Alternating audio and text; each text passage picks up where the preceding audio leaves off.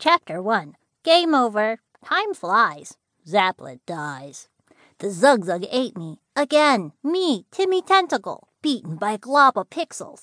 I was so close to finally beating level 51 of Alien Universe.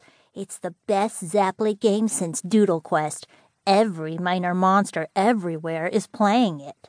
In the game, you're a monsternaut flying the most frightful spaceship, blasting alien ships, asteroids, and space cannons with lasers.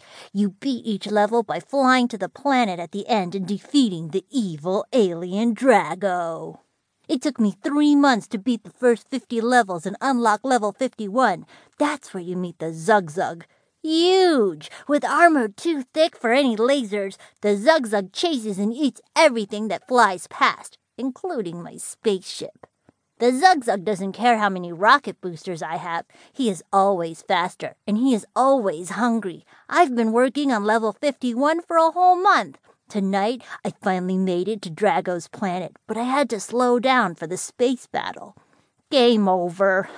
It's the furthest I've gotten since the time the twin swiped my screen and made me fly backward right into the Zugzug. Mom says baby brothers are better than Zaplets. I'm still not convinced. I'm sure I could have beat Drago tonight if I kept trying, but my Zaplet died and the charging cord doesn't reach my bed. That might be a good thing.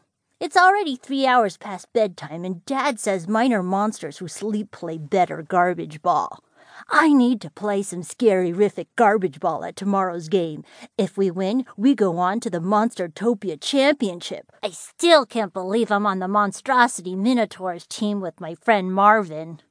Marvin is the best at scoring cans, even if he isn't always a team player. He taught me to score my first double can about a month before tryouts. That's when we became friends. He's really my only friend on the team. I'm glad he'll be at the game tomorrow.